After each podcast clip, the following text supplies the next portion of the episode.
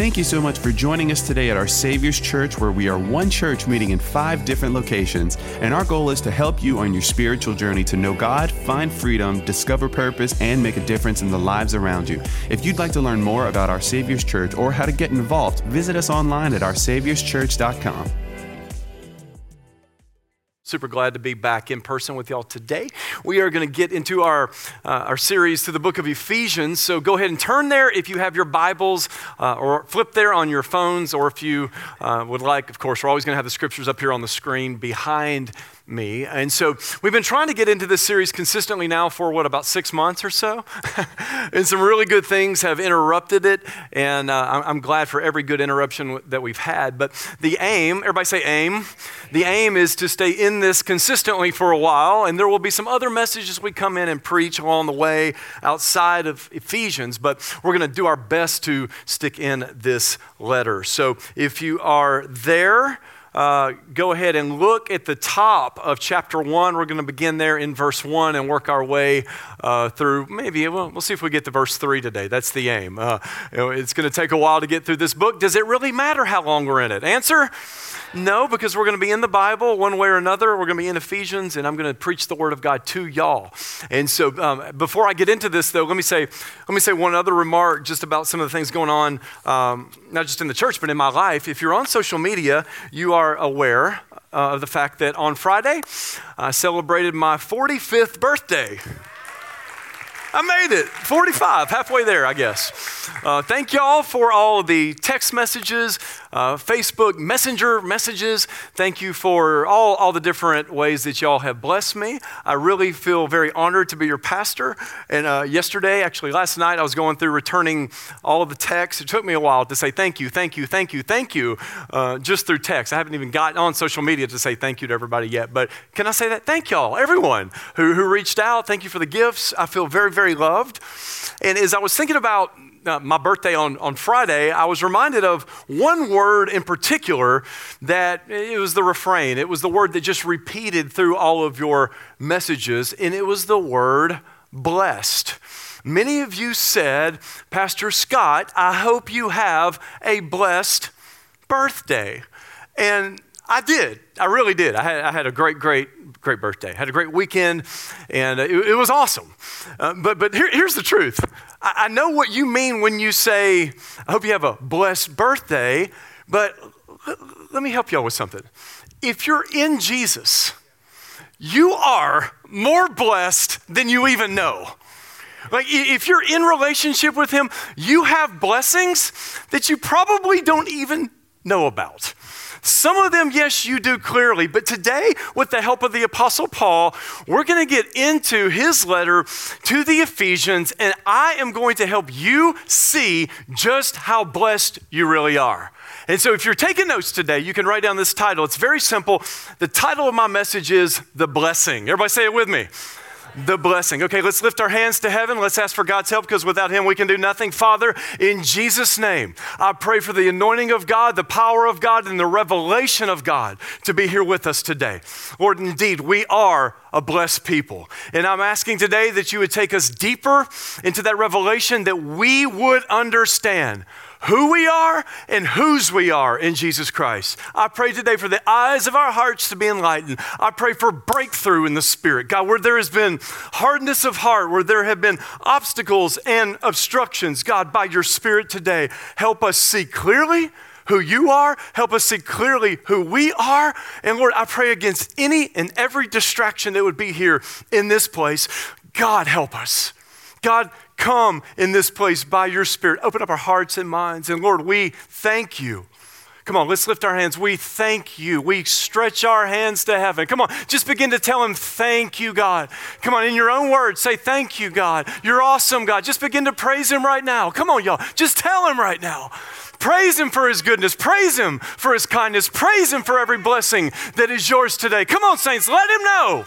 Let him know. Come on, let praise erupt in this place. Let him know. Let him know. God, we thank you for who you are. Thank you for what you've done. Thank you for what you're doing. And we thank you for what you're getting ready to do in our lives. We are a blessed people, God, because of you, through your Son, and the power of the Spirit. So, Lord, we thank you. We thank you. We thank you. Come on, one more time, thank Him. Come on, put your hands together and thank Him, thank Him, thank Him, because He is that awesome. We thank you, God.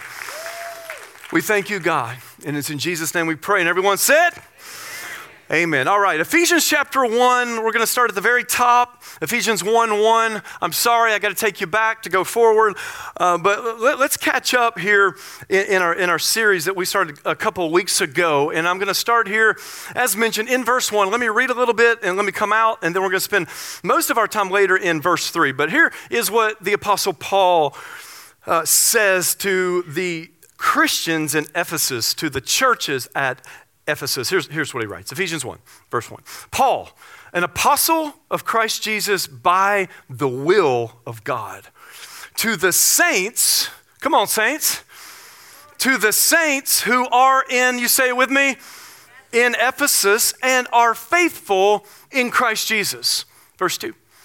Grace to you and peace from God our Father and the Lord Jesus Christ. What an opening, huh? What an opening. In this opening, in this greeting, as mentioned a couple weeks ago, Paul makes two things clear, very clear. First of all, he establishes who he is, and then he goes on to remind the Ephesians of who they are. And Paul here calls himself an apostle, an apostolos. An apostle uh, is, is, an envoy or a, a messenger. Paul writes to let the church and the churches there know that he is a commissioned messenger of Jesus Christ. Paul was called by Jesus and commissioned by Jesus to preach for Jesus and to write for Jesus. In this case, the letter to the Ephesians. And Paul wants his audience to know that this letter and the content herein is it's not this is not from just some guy, like some Christian trying to inspire or encourage or challenge a congregation.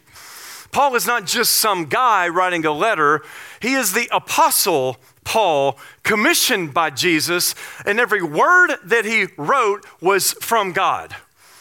Can I get a better amen? amen?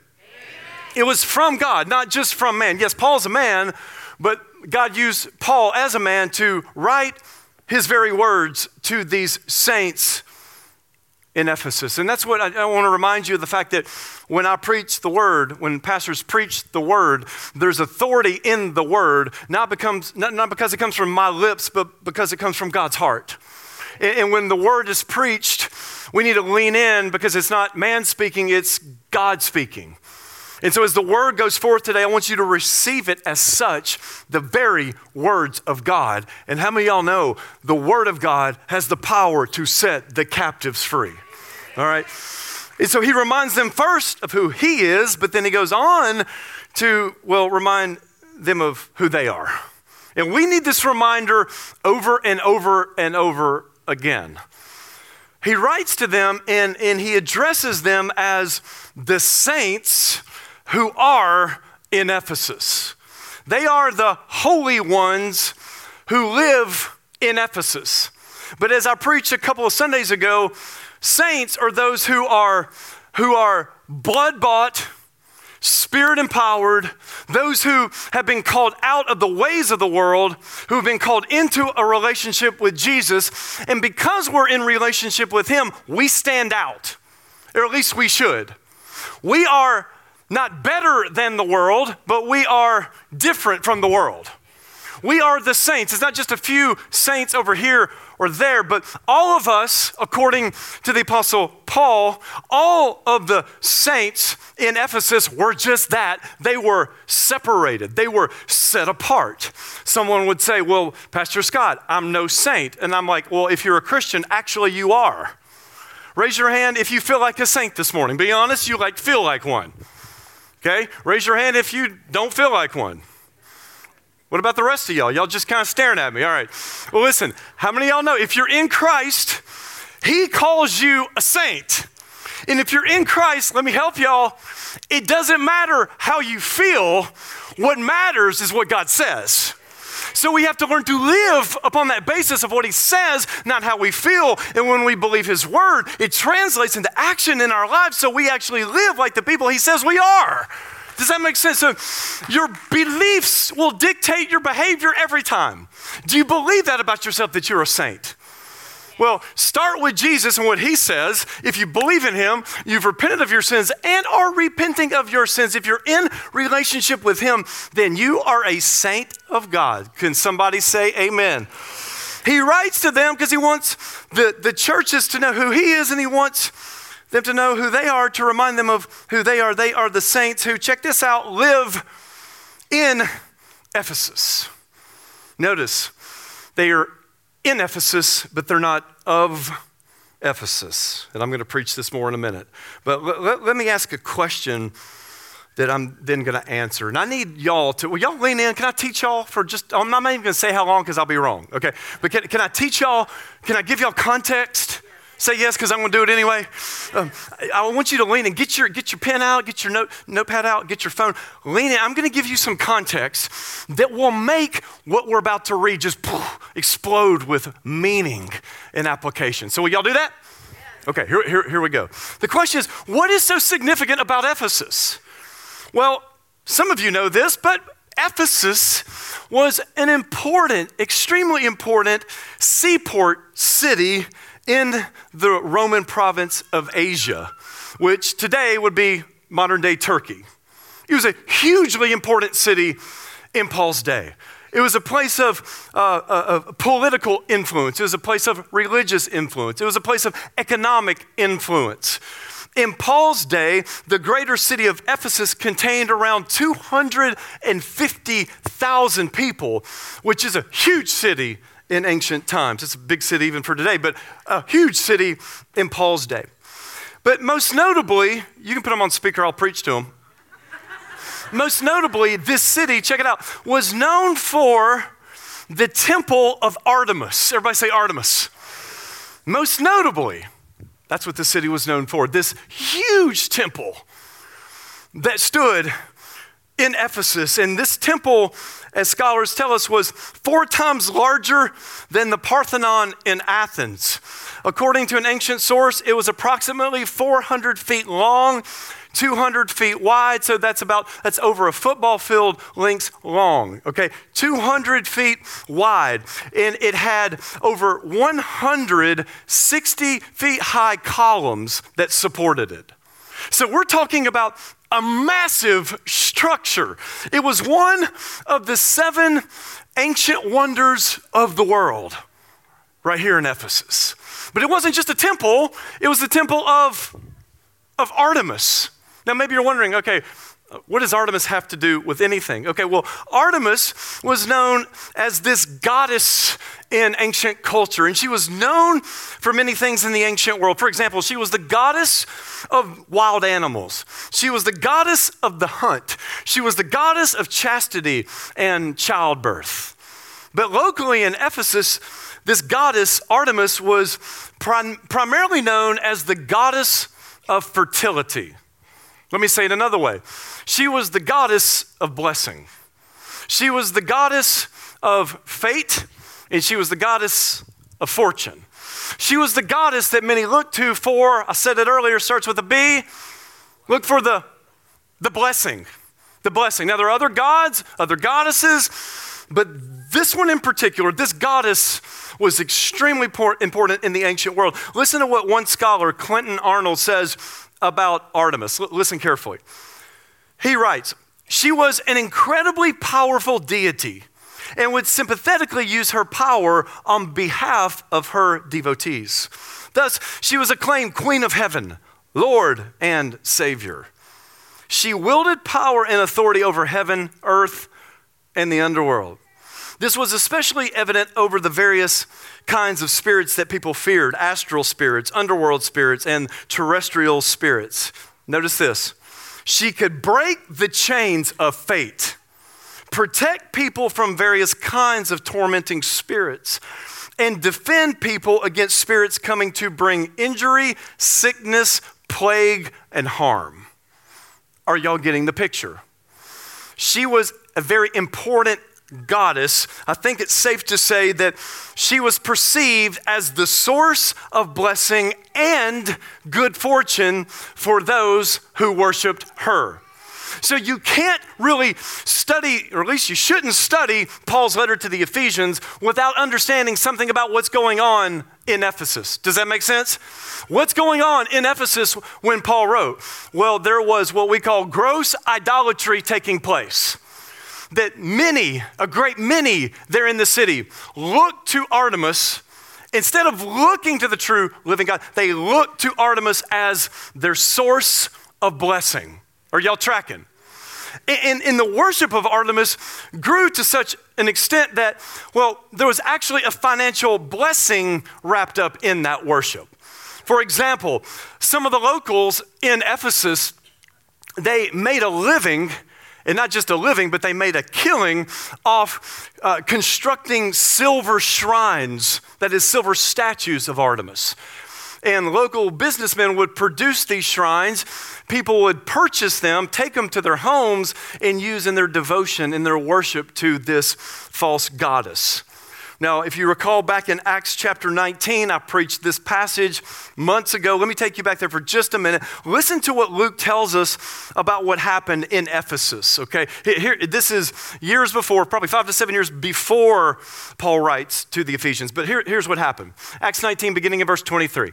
Paul says, or excuse me, Luke says, About that time there arose no little disturbance concerning the way. For a man named Demetrius, a silversmith who made silver shrines of Artemis brought no little business to the craftsmen. You know what that means? There's a lot of business. These he gathered together with workmen in similar trades and said, Men, you know that from this business we have our what? Say it again, our keep that keep that in your head. And you see and hear that not only in Ephesus, but in almost all of Asia, oh, I love the language here, this Paul He's not happy. He says, This Paul, not just any Paul, but this Paul, has persuaded and turned away a great many people saying that gods made with human hands are not gods. And there is danger not only that this trade of ours may come into disrepute, but also that the temple of the great goddess Artemis may be counted as what? Nothing. And that she may be even deposed from her magnificence. She, finishes with me, whom all Asia, and the world what? Are, are you getting the picture? This is a big deal, okay? Artemis worship was the thing. Selling shrines to Artemis was the thing.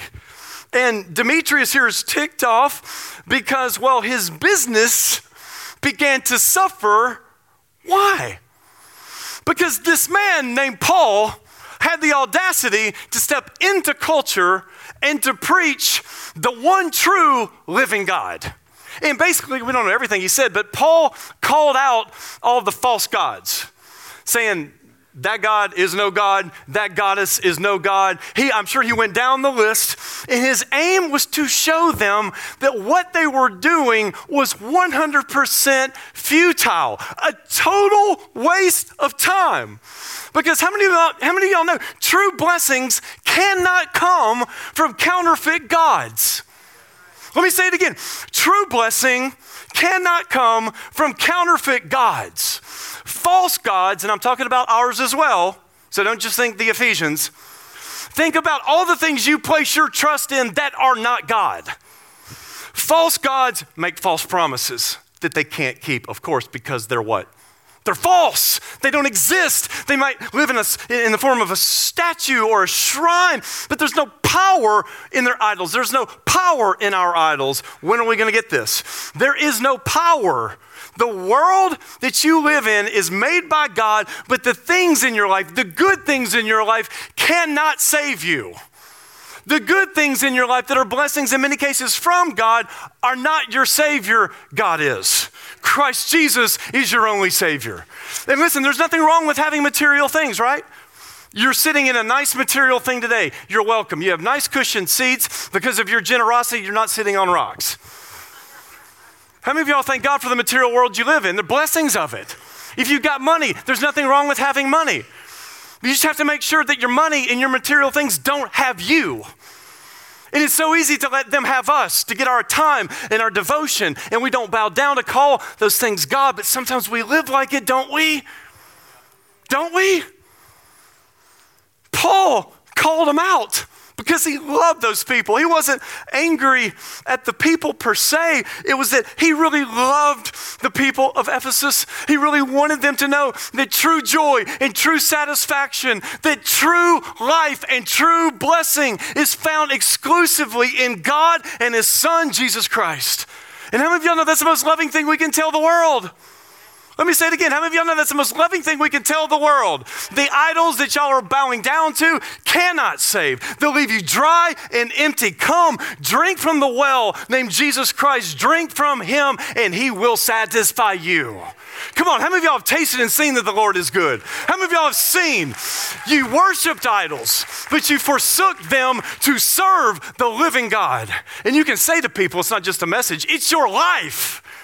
You've been delivered from drugs. You've been delivered from alcoholism. You've been delivered from the things of this world that had a stranglehold on you. Am I preaching to anybody? Has anybody been set free? Why are y'all just looking at me like it hasn't happened to you? Listen to me. He set you free. Paul preached in such a way that set people free. And that's the only type of preaching I'm going to listen to the type that centered on Christ and his power and his gospel, because that is what sets you free. And the result was that many people believed Paul and they turned from their idolatry. That they're like, oh, yeah, I mean, perhaps they were oblivious to the obvious. But after Paul preached, oh, these idols can't save us, they forsook them clung to Jesus. Check it out. And what was the result? Well, I said it earlier. Demetrius and the local business owners, they lost, they lost revenue. Because a great many stopped buying those shrines. And because they stopped buying the shrines, well, Demetrius and the others, they're worried like, where is our money going to come from? This Paul, he's taken our business from us. How many y'all know when revival truly comes to a person, to a church, to a community, yea, a nation? How many y'all know that ungodly industries will suffer greatly? I look forward to the day, let me just say it, when the porn industry suffers greatly because of our bold preaching and living. When we, be, when we become who God says we are, the saints who are separated from the sin in the world, called not to be perfect, but different. When we get that, when America gets that, let's just start with the porn industry. I long for the day when they no longer make the billions that they're making because we're enslaved to the sin that they produce and the temptations that they produce. Are y'all with me today? When ungodly businesses suffer, then you've got a revival on your hands. Do I want people to personally suffer? Of course not. But listen, when God shows up in a person, when God breaks you free, you get new appetites, don't you? You have new desires. It doesn't mean you don't have temptations, of course you do. But God gives you the power to say no to ungodliness and worldly passions, to live upright, self controlled lives in this present age. Y'all, I'm preaching my heart out. Are y'all getting this? Jesus will set you free so that you become functionally a saint. Not perfect, but different. Listen to me. There are entire industries that are getting rich because of people's slavery to sin. There are industries that are counting on our idolatry. And they're counting the money while they're counting on us to be dependent upon them. But when God moves in our hearts supernaturally by His Spirit, He gives you new taste buds, doesn't He? You want new things. You want what He wants. And if you don't, I'm not trying to be harsh, you need to check your spiritual pulse to see if you're really born again. Because a true born again child of God cannot consistently crave the things of the world. You might step in darkness. But as a child of God, you will not walk perpetually in the darkness because you've been translated out of darkness into the Son, in whom we have redemption, the forgiveness of sins, and a brand new life. Are y'all with me? Am I preaching good to y'all? Paul, it's Paul preaching to y'all. This is Paul, and the story with so much truth. So check it out. They lived in Ephesus, but because of Paul's preaching, they were no longer of Ephesus. Does that make sense? In it, but not of it. How many of y'all know y'all are, y'all are in it? Y'all are in the city. And we live in a great city, don't we? My only complaint against Lafayette is this.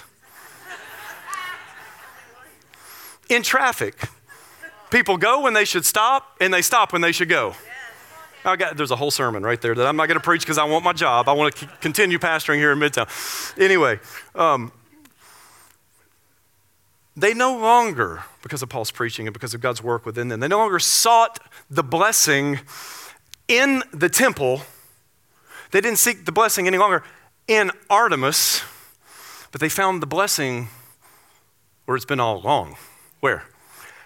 In, everybody say in, in relationship with Jesus.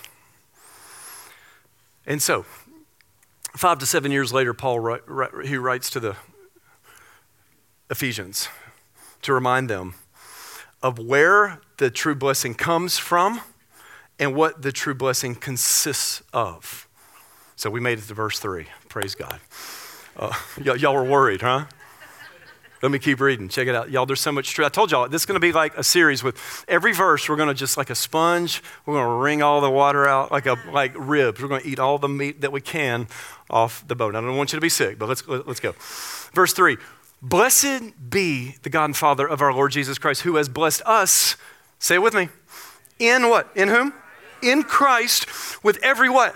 Spiritual blessing, where? Not in the temple, but in, not in Artemis worship, but in Christ, in heavenly places. So, so, so awesome, so straightforward here. Now, this is a prayer in which Paul blesses God the Father.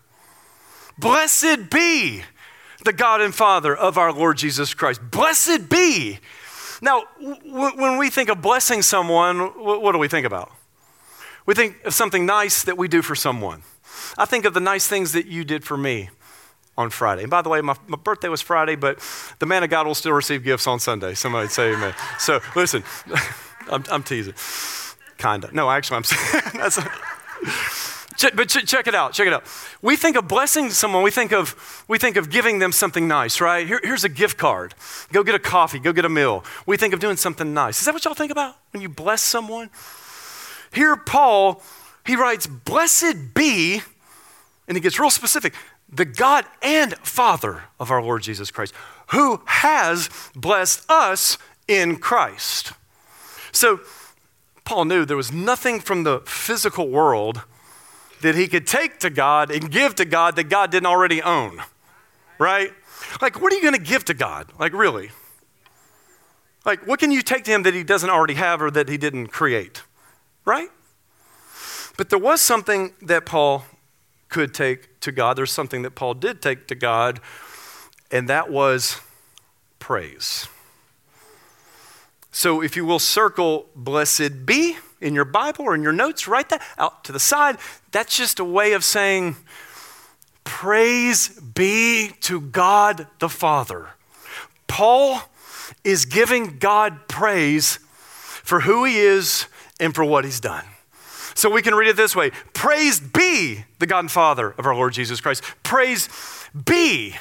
And notice this when he does this, I'm teaching y'all. This is Paul reminding himself and his audience that God is the benefactor and that they are the beneficiaries. How many of y'all know we got to get that right? God is the source.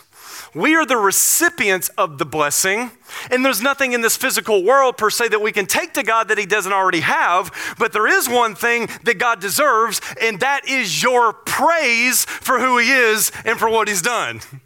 Does that make sense? So when you praise Him and you say, Blessed be your name, God, blessed be your name, Christ, you are repositioning yourself to remind yourself that self is not the source, God is the source. Someone said, I'm a self made success. And I look back and I say, If you're in Christ, you're a blood bought miracle. Don't ever, saints, forget where your help comes from. Yes, you work hard, you do what you're called to do, but without God, Jesus says, without me, you can do nothing. Don't ever forget the source. Paul is reminding himself, he's reminding them of the source. God is the source. Praise, write this down. Praise puts us in our place. We are eternal beneficiaries of the grace and the mercy of God forever. Are y'all tracking? So let me, let me say this a different way. Paul, I think, is saying it this way Blessed be the God who has blessed us. Now, let me give you the Scott Adams translation. I'm not trying to improve upon Paul, this is just how I would say it. We are the blessed ones, or say it this way we are the, how about this, blessed ones who bless the blesser for the blessings in our lives. Let me say it again. We are, are y'all blessed? Then you are the blessed ones who, by virtue of your calling, are called to bless the blesser for the blessings in your life. Does, does, that, does that jive with y'all? Are y'all picking up what I'm laying down? That's what he's doing. That's what he's saying. Blessed be this great God that we serve.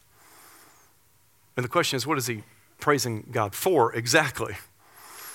For the fact that God has blessed us in Christ with every spiritual blessing in the heavenly places. Let me say it again not in the temple, not in Artemis, not in magic, which was a big thing in Ephesus in the first century. People were using magic to get good fortune and to get good health. Paul is saying, every good blessing, every blessing from God, it's not found in magic books or in those things, it's in relationship with Christ. Man, we need to hear that today, don't we? Because if we're not careful, we can place our trust in so many things, even some good things that if we're not careful become God things in our lives. Don't we have to be careful? Do you all have to be careful? I do. So here's kind of how it works. He's saying the blessing comes from God, the Father. The blessing is given in our relationship with Jesus. And the blessing is spiritual in nature, and it's from heavenly, notice the, the language here. From where? Heavenly, what? Let me say it a different way. God is the source. In relationship with Jesus is the space, and heaven is the place from where the blessings come. But here's the amazing thing we're on earth, but we live as recipients of blessings from another world. We're here below, but we're blessed from above. And we're blessed because of the blessings from above, because of the God man who came from heaven to the earth here below to bring us up to where his God is. How many of y'all know God came down so we can be lifted up? And though we're on the earth, we live like we're above. That's why Paul says in Ephesians, set your mind on heavenly things, not on earthly things, because it's in heaven where your ultimate blessing is. But we have a foretaste now of the blessing because the Holy Spirit's in us and because we're in relationship with Jesus Christ. So when I say we are blessed, that's what I mean. And you're not blessed just on your birthday, you're blessed. Gosh, I'm excited. You're blessed in relationship with Jesus. Come on, y'all can do better than that. That is the greatest truth you'll ever hear. Thank you, man of God. So, so check this out.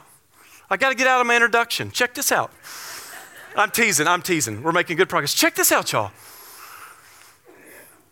God is the source, Jesus is the relational space, and heaven is the place.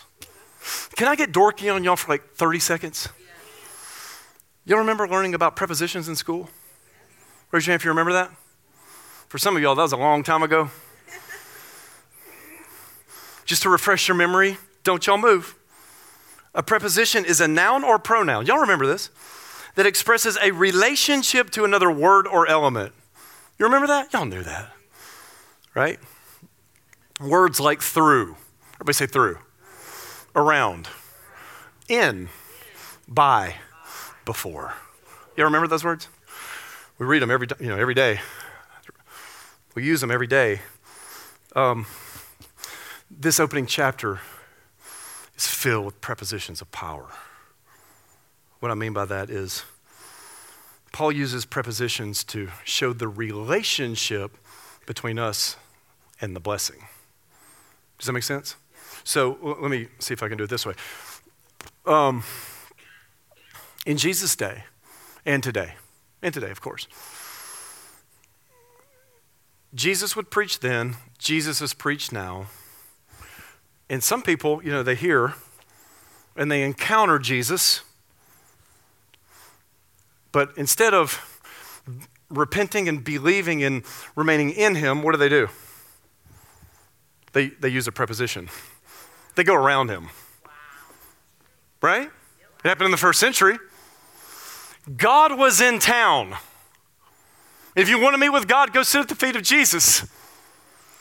But because of the stubbornness and the hardness of heart, people saw him and they would go around him. Some people would run from him. Oh, but then there were some who would actually go to him only to get the temporal blessing of eyes open, ears unstopped, which, by the way, if you've been blind or deaf, is a great miracle and blessing in your life if Jesus heals you. Amen? But even, even, even when some didn't remain in him, he watched because he's so good and he's so merciful, he still did a miracle for them. But today, and maybe I'm, I'm positive this has happened here. I'll be up preaching, Pastor David will be up preaching our hearts out, preaching Jesus. And you have, you have the choice to go to Jesus in a relationship with him and remain in him or, or maybe your mind is on other things. Uh, I asked Kelly this the other day, just refresh my memory, and, and, I was right about this. Back in Scottsdale, Arizona, years ago, I was preaching, at least I thought it was good. Um, I was preaching up a storm, and I was preaching on having a renewed mind. And, and I asked the group, and it wasn't a real big group, probably about this size, just y'all, not y'all, but y'all. And I said, I said, man, there's so many strongholds that develop in our minds. Like, so many things that distract us from the gospel. And I said, and I didn't expect an answer out loud, but I said, like right now, it's like me saying to y'all, like right now, like what are you thinking about? And you got to be careful what you ask for in a service. this lady on the back row, she goes, and she had her eyes closed, and she goes, Popeyes. and I'm like, exactly. the devil will use good chicken to keep us from focusing on the lamb. It wasn't in my notes. I, that's free. Take it or leave it. And in that moment, it's like, okay, Jesus is preached, Jesus is presented, and so many people go to him momentarily. Many people go around him and keep moving perpetually and uh, just maybe come by Jesus to get a high five and a blessing along the way, but there's no desire for relationship with him and in him. Does that make sense? Does that convict anybody? We can just use him. If you just love Jesus because he makes your marriage better, that's idolatry. If you use Jesus and you get principles from preaching because it makes your business better, that's idolatry. If you use Jesus and follow influencers and they sprinkle little Jesus in their gumbo and and you use a little Jesus in your mix to make your life better, just for that, that's just using him. Because, see, biblically defined, we are called to be in relationship with Him first because He's worthy of that. And He is our great reward. He is our prize. He is our treasure.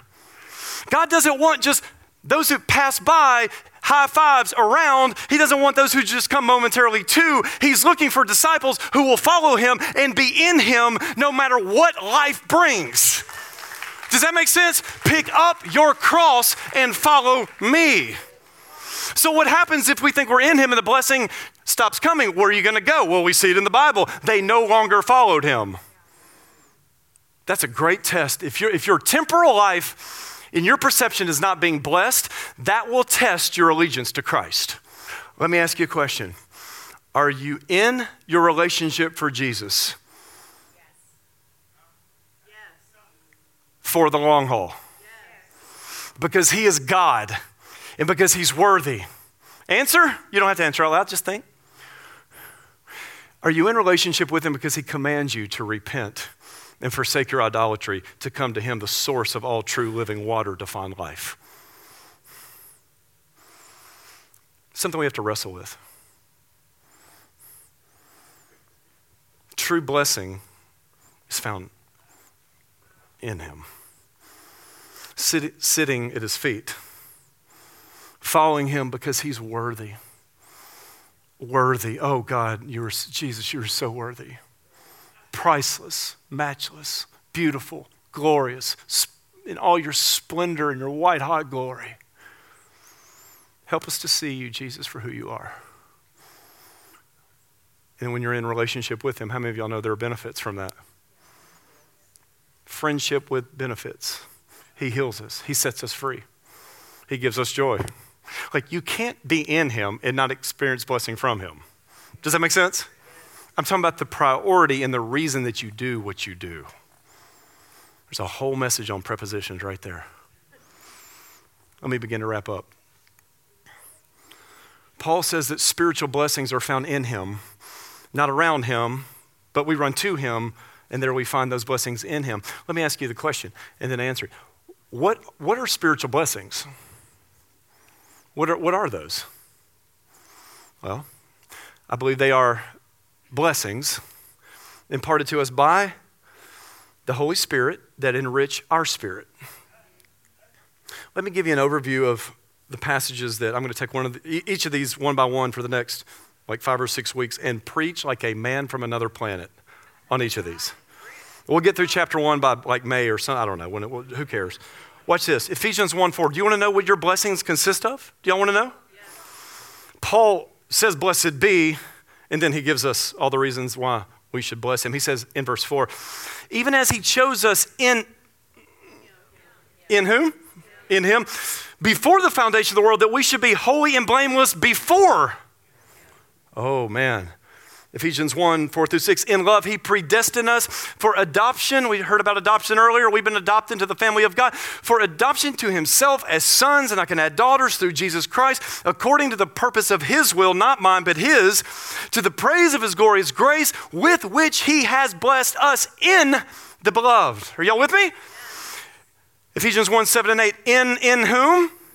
In Him we have what? Redemption through his blood, the forgiveness of our trespasses, according to the riches of his grace, which, listen to this language, this is, this is so good, which he lavished upon us. He didn't just give it, he lavished upon us in all wisdom and insight. Ephesians 1 11 and 12, in him we have obtained an inheritance.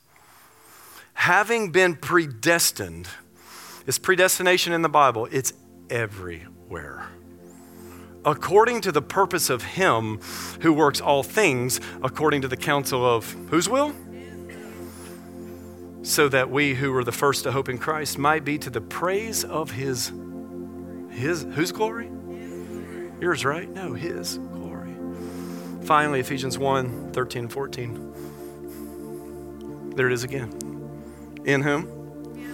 In Him, you also, when you heard the word of truth, the gospel of your salvation, and believed in him, were sealed. Signed, sealed, and delivered. I'm yours. Sealed with the promised Holy Spirit, who is the guarantee of our inheritance until we acquire possession of it to the praise of His glory. Now, I can't read minds, but I can read patterns. Y'all see a pattern there? The blessing is defined by God, it's found in Jesus Christ. It comes from heavenly places, and it is yours forever. So, we can summarize this way We are. Me make it personal. Make it personal. Because Paul's, yes, he's addressing a body, but a body of believers is made up of just that individual believers. We are the chosen, holy, blameless, predestined, adopted, redeemed, forgiven heirs of an eternal inheritance. This is what we have. And when you get this, it really powerfully and practically changes everything in your life. The way that you perceive and work through letdowns in this life. When the temporal blessing doesn't come, these truths anchor you in heaven. The blessings of heaven ground you here in the earth. Because, Lord, if you never did another thing for me, oh God, you've already done too much.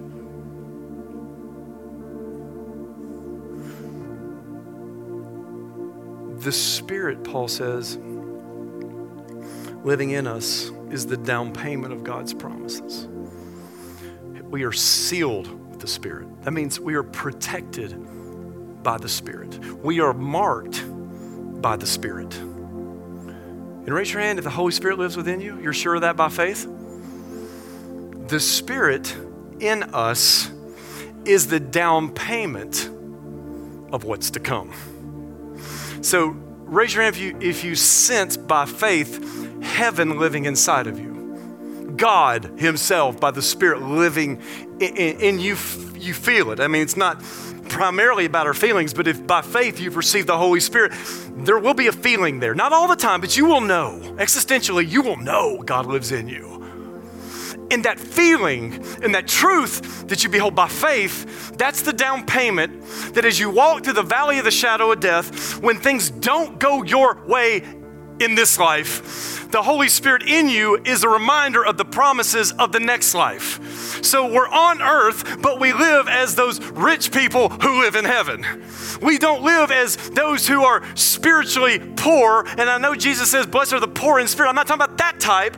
We live as those who understand that we have the promises of God and they're all yes and amen. And no matter what happens in this life, we have an inheritance waiting for us. And part of it has been imparted by the Spirit in their spiritual blessings that empower us to walk through the challenges of this world. But the only way to access the blessing, the only way to access all the blessings is by being in relationship with Jesus, not just in church. Did you know you can be in church on a regular basis but not be in relationship with Jesus? Dear heavens, that's scary. Because you can be deceived into thinking, oh, but I was at church Sunday. And see, I grew up in a culture in Nashville, Tennessee, where that, that was the facade, but I was in church. But are you in relationship with Jesus? By the way, if you walked in today as an unbeliever and you're not in a relationship with Jesus, if you're here, I am so thankful that you're here. I'm very thankful you're here. But we have to make sure that we're not just in a building. Father, bless me. Okay. The Father has blessed you through Jesus Christ. That's who we are. We're the blessed people of God.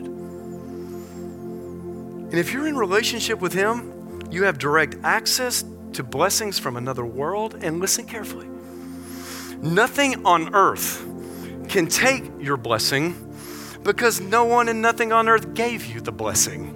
It's not from below, it's from above. Can I get a better amen? It's not from down here, it's from there, stored up, waiting for you. So, let me conclude with this. Let me use some prepositions. So, because of everything I've just said in the last, I've been preaching a long time, 50 minutes, I guess, whatever nothing around you, nothing behind you in your past, nothing before you in the present, nothing before you in the future can separate you from the love of God that is in Christ Jesus our Lord. If you're in Him, there's no past sin too great, no future challenge too enormous. If you are in Him, then you are secure in the eternal recipient of every blessing that God has to give. and if that doesn't light your fire, your wood is soaking wet. Does that make sense? Does that make sense, my friends to the left? Does that make sense? Does that make sense? Does that make sense? But I've got this horrible past. I do too. But I've got all these big concerns about the future. If I let myself go there, I will too. No one around you, no one and nothing behind you or before you can keep you from what God has for you. So, the saints, they lived in Ephesus, but their real address was in Christ. You live perhaps in Lafayette, but your real address is in Christ. You're in Him. So we're Americans, aren't we? Proud to be an American. Come on, Lee Greenwood. I am. And, I, and the country has all kinds of problems, obviously. At the end of the day, my fidelity and my allegiance is not first to America, it's to the one seated on the throne and to the Lamb. And to him be blessing, honor, glory, and power forever. Let me ask you a question Are you in Jesus? In relationship with Him. I know you're in church, and I'm really glad you're here. I'm really, really glad you're here. But are you in? Are you in truly, like truly in Him? Because, see, we all have this universal problem. All of us, without exception, are born into this world in Adam. And because of that, we're naughty by nature. Aren't we? We're all born in Adam. But we become born again by the Spirit into relationship with Jesus. Right? People talk about the real you, the real you. And I get authenticity is a superpower. I get it. I'm not going to get up and be fake. That doesn't help anybody. But in this new year, don't make trying to be the real you the aim. This year, by the power of the gospel and by the power of the Holy Spirit, seek to become the redeemed you. The ruined you is found in Adam. Thanks, Adam. The redeemed you is found in the second Adam, the last Adam, in his name, his big, awesome, glorious name is Jesus Christ. Give him praise because he's worthy of it. We thank you, Lord. And so when we become born again from above, we now, when that happens, we have access to the blessings that are above and before. Come on, lift your hands with me. Lord, we thank you. Thank you. Thank you for your word to us today through Paul. Come on, lift your hands right now. I'm going to close with this. Lord, thank you. Thank you that you are here today with us through the preaching of the word. Thank you, God. You are you are helping us relocate. You're giving new zip codes. You're giving new addresses. Lord, thank you that you are moving our minds from being set on earthly things to being set on heavenly things. Lord, thank you for what you're doing right. I sense your work in this place. And God, thank you for who we are. We are the redeemed saints of God if we're in Christ. But put your hands down for just a minute. Keep your eyes closed. I want to give you an opportunity. If you came in here today, but if you were to be honest and say, but I'm not really in relationship with Jesus, I'm just not. First of all, know that I'm so glad you're here. But I don't want you to leave being outside of Christ because that means you're outside of eternal life. I want you to leave today being in Him, having all the, pre- uh, the promises that are found through Him. And I want that to be yours today. I want you to be born again. I want you to have a relationship with Jesus. I want you to have that relationship with the Father Jesus died to provide. And so, with every eye closed, every head bowed, if you're here today and you say, Pastor Scott, I want to be in Him, I want to be in, in relationship with Jesus. I know I'm not good enough. I know there's nothing I could do to earn it, but I just I, I want to receive the grace and the mercy of God, and I want that relationship today. Well, you can have it by faith. By faith. If you're here, you say, Pastor Scott, I want that. I've been in church, I've been in religion, I've been in, in, in, in, but I want to be in Him today. On the count of three, raise, raise your hand. One, two, three. Raise your hand right now that you. You say, I want to be in, in, in, in Him. I've been outside of Him. I want, I want to be in Him. Thank you, thank you, thank you, thank you. Thank you for responding to the gospel. Thank you. And put your hands down. Come on, Midtown. Let's do this to support everyone who, who raised their hand. A raised hand is a sign of a surrendered heart. But right now, in, in, God's presence, I want you to take this moment very seriously. Those of you who raise your hand, this is, this is a definitive moment where you pass from death to life, darkness to light. And I'm going to give you a prayer to pray. We're going to say it with you. We're going to confess, as we should, our dependence upon Jesus. We're going to confess our need to repent. We're going to confess our dependence and our fidelity to Him. And so we're going to say this prayer together. The prayer doesn't save you, it's not magic. Jesus saves you. But we're going to say this together in Midtown. If you've already become a born again, spirit indwelt believer, I want you to say it again like it was the first time. I want you to say it boldly and with confidence with all who had their hands up. Come on, y'all, say this with me Dear Lord Jesus, I believe that you're the Son of God. And I believe that on the cross, you took my sin, my shame, and my guilt, and you died for me. Say this I believe that you rose from death to give me a place in heaven, purpose on earth, in relationship with your Father. Say this boldly Today, Lord Jesus, I believe in you. I repent of my sins, and I turn to you and I commit to follow you no matter what it costs me. And I declare that God is my Father. Jesus, you are my Savior. Holy Spirit, you are my helper. And heaven is now my home. And it's in Jesus' incredible name, everyone said with a big loud voice. Come on. Amen.